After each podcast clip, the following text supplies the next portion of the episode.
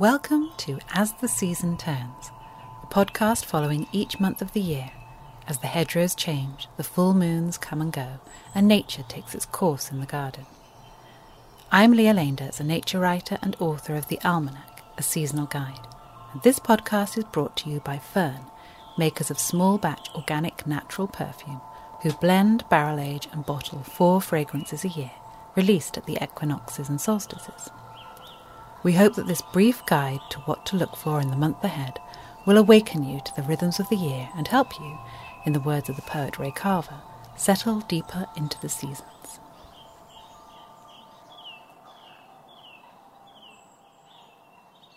I love the leap from August to September.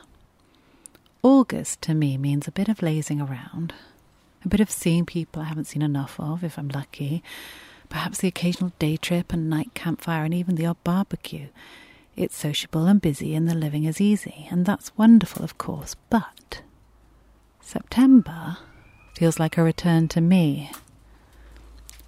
All through August, I have projects and ideas buzzing around my head and hardly any time to do anything about them.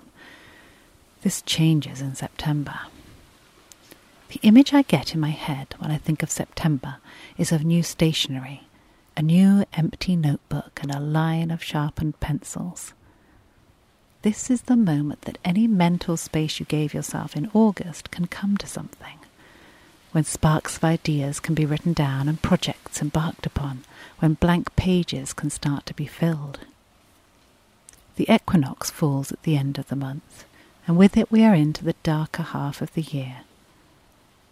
Perhaps with it comes a seriousness and a purposefulness. I, for one, am all for it. The naming of September. Zulteen in Scots Gaelic, September in Scots and Ulster Scots, Meán Fómhair in Irish Gaelic, Mean Fouyir in Manx, Medi in Welsh, Gwyn in Cornish, and Septembre in Jèrriais. September was the Roman name for this month, which means seventh month, dating from the time when March was the start of the year. The English names for the months follow this pattern for the rest of the year now October being the eighth month, November being the ninth, and December the tenth. Most of the languages of the British Isles take a more agricultural approach to September, though. Meán Fómhair in Irish Gaelic means mid and harvest, and is echoed in the Manx Mean Fouyir, while the Welsh Medi means harvest or reaping. As often seems to happen, the Cornish name for the month, Gwyngala, arises from Breton rather than from any of the languages of the British Isles. In Breton, September is Gwengolo, which may come from gwen, meaning white, and colo, meaning straw, a reference to crops ripening and stems blanching in the sun. The Scots Gaelic zulteen is from a word that means pleasing, pleasant, or fat. There are good times and feasting to be had as the harvest comes in. The Romany name for the month is Rigeri Maschero, month of the gathering. This would have meant two things to the Romany. On the one hand, it entailed further travelling to help farmers bring in their harvests before the weather turned cool. But there was also the hedgerow harvest to gather in. Living so fully in the landscape, the Romanys have always made use of wild harvests. And this month, golden with late summer sunshine and with just a hint of autumnal cool in the air, there would have been blackberries and elderberries glistening, and hazelnuts turning toasty brown in the hedgerows by the side of the road. All in all, this was an abundant time of year, with plenty of food to gather up and bring home to the family wagon, as well as providing plenty of agricultural work to help fill the family coffers. The hedgerow in September. This is the second great harvest month in the hedgerow year. The hedgerow is dripping with abundant fruits, turning fat and shiny, and the hazelnuts are maturing and dropping to the ground. Even the honeysuckle has switched from flowering to berrying. The bramble harvest is in its final throes, and the leaves start to take on shades of autumn, as do the leaves on the rowan trees. crab apples start to fall. The small mammals, wood mouse, bank vole, hedgerow, common shrew, and hazel dormouse, scurry about, laying food aside for the winter or feeding themselves up for a long sleep. Sometimes hedgehogs produce a second set of hoglets in September, but these babies will struggle to fatten up in time for winter hibernation and may not make it through the winter, snaffled hazelnuts or no. Fiery milk-cap mushrooms may appear next to the roots of hazels. There are increasingly fewer butterflies around, though you may see small tortoise shells and red admirals. Some caterpillars start to form chrysalises in which to overwinter around now while most others prepare to overwinter as caterpillars. Wasps, which have been feeding on aphids all summer and being rewarded by their queen with sweet treats, are kicked out of their nests around now, and so they hungrily seek out sweetness in hedgerow berries and fallen crab apples. On warm autumn mornings, tiny money spiders climb to the top of the hedgerow, spin a line, and let it catch the gentle breeze, then lift off to fresh territories. Flower of the month, Michaelmas daisy. Latin name, Aster amellus. Aster from the Greek for star. Amellus, origin uncertain. It either means from the river Mella, a Mella, in northern Italy, or it refers to the fact that the plant is supposed to cure sick bees which produce no honey, or a mel. Common names Aster, Italian aster, Michaelmas daisy. The Michaelmas daisy is called this because it is dependably in flower on the feast of the Archangel Michael, Michaelmas Day, the 29th of September. A traditional rhyme goes, The Michaelmas daisies among dead weeds bloom for St. Michael's valorous deeds. It is no mean feat, for as the rhyme points out, most flowers have packed it in by now. But asters come along late in the year with colour and pollen galore, their fuzz of yellow scented purple daisy flowers proving hugely useful to gardeners, bees, butterflies, and moths alike.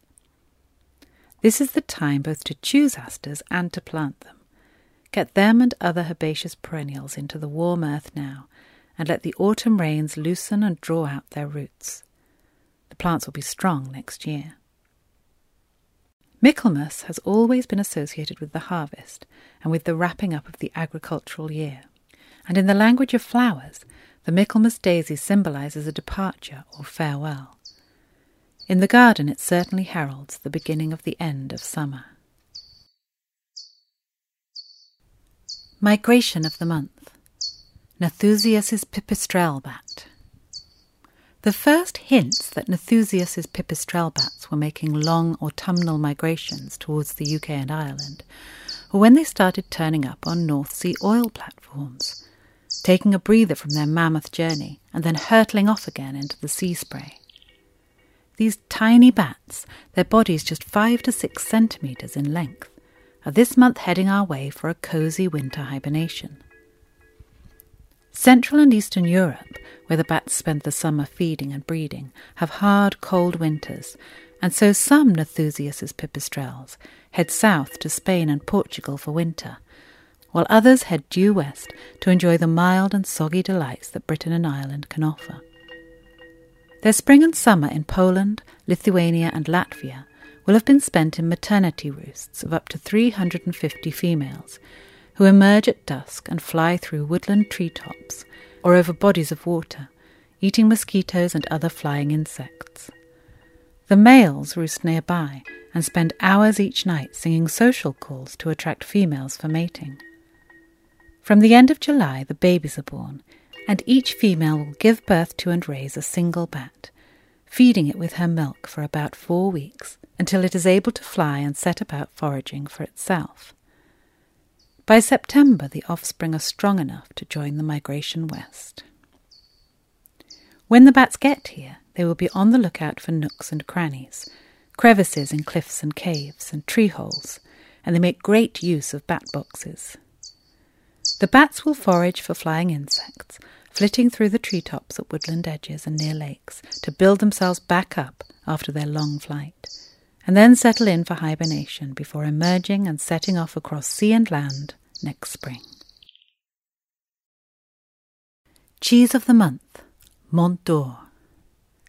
September brings with it one of the events of the cheese year, the release of the Vacherin Mont d'Or and its arrival in British cheesemongers. Mont d'Or is made in Switzerland and France from the milk of Simmental cows when they come down from the high summertime mountain pastures in the Mont d'Or Massif on the border of the two countries. In the summer, their milk is used for Comté and Gruyere, but indoors in winter and fed entirely on hay, they produce less milk and it is fattier, so production switches. Mont d'Or is a nutty, smelly, unctuous cheese, matured in a spruce collar, which gives it resinous notes. It can only be produced between the 15th of August and the 15th of March, and is released onto the international market in September.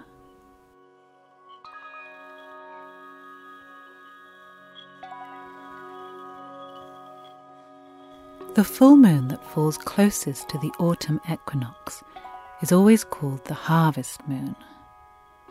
This year, the autumn equinox falls on the 22nd of September, and so the full moon on the 21st of September is very definitely the harvest moon.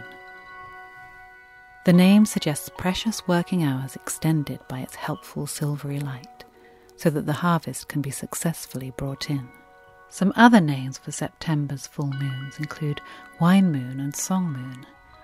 These suggest a time of hard work and hard play.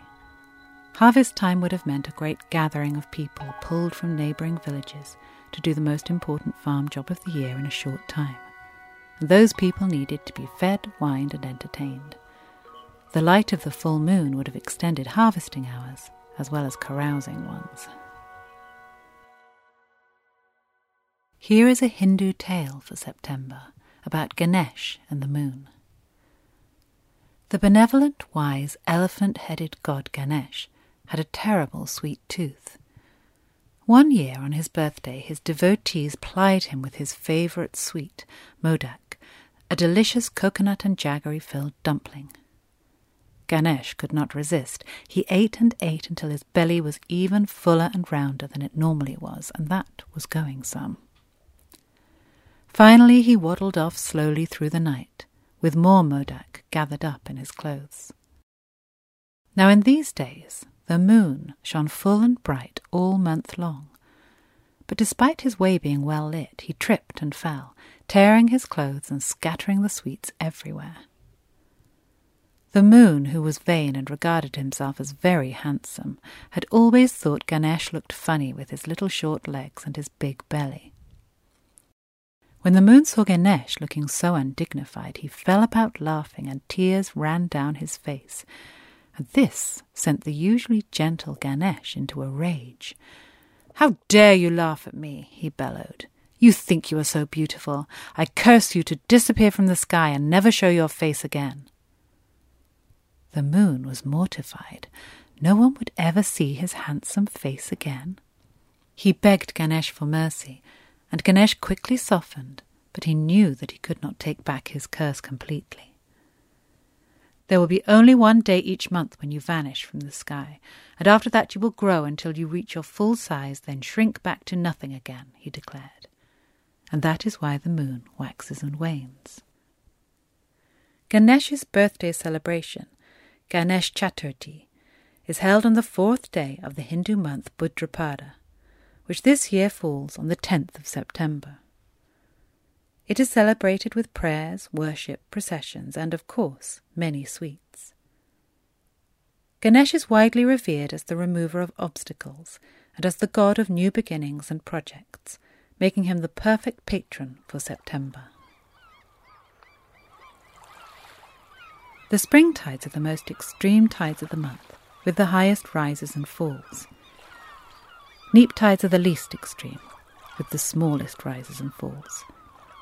Exact times for spring tides vary around the coast, but expect them around the following dates around the 9th and the 10th, and the 22nd to the 23rd. During the course of September, day length decreases by 2 hours and 21 minutes to 11 hours and 37 minutes in Inverness, and by 1 hour and 48 minutes to 11 hours and 43 minutes in Padstow. The autumnal equinox falls at 7:21 p.m. on the 22nd. The equinox is the moment when the sun is directly over the equator, and so day and night are the same length. The word comes from the Latin equi or equal and nox or night. Charm of the month Corn Dollies. The corn spirit lives in the crop and at harvest time it is made homeless, which can't be good. The idea of the spirit of the corn, corn being a generic name for grain crops such as wheat and barley, was prevalent in pre Christian pagan communities throughout Europe. It must have at its heart the vast importance of this crop to the communities that farmed it. Sometimes the corn spirit is male. See the well known folk song John Barleycorn for a manly personification but the idea of the corn mother and corn maiden was strong too. The harvest would have been carried out by gangs of men, women, and children, and the cutting of the final sheaf of corn took on great significance, representing the end of a period of extremely hard work, the beginning of the harvest feast, and the housing of the spirit of the corn itself. This final sheaf was held up and proclaimed, then taken away and woven or plaited into a dolly that became the centerpiece of the end of harvest celebrations. After this, the dolly would be safely housed to keep the spirit of the corn happy over the winter, and in the spring it was ploughed into the earth with the new crop's seeds.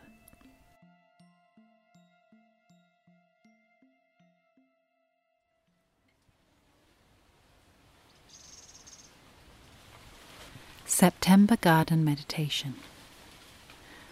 We have reached another tipping point. This month sees the autumnal equinox, the moment after which the nights will be longer than the days. Stand in the garden and think about how the spot in which you are standing is tipping away from the sun into the darker half of the year. Your garden knows it and anticipates it. What has changed? Can you feel the nip in the air, a slight chill against your skin? Seeds are forming and falling to the earth to lie dormant through the long, cold months ahead, waiting for spring. Reproduction is being ensured everywhere you look, but so is survival. Know that hedgehogs, snuffling around your garden at night, are gorging on the bounty of the moment, fattening up for winter and other small mammals are tucking away your berries and making cozy winter homes for themselves.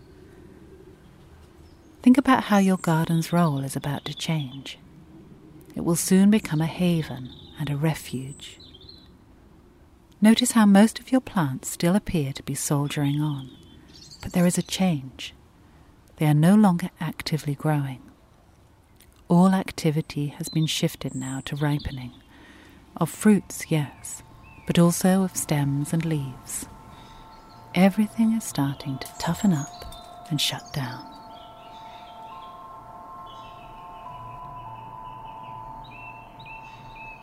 Thank you for listening to this month's episode. If you've enjoyed listening, please do like and subscribe. All episodes are released on the first of each month. You can read more about the year ahead in my book, The Almanac, A Seasonal Guide to 2021 available in all good bookshops. This podcast has been brought to you by Fern. Fern is a natural fragrance maker based in Somerset. Working with the rhythms of the seasons, they blend, barrel age, and bottle four fragrances a year, released at the equinoxes and solstices. Each fragrance is made to order for the names on the Fern production ledger. To join the ledger and find out more, visit www.fern.co.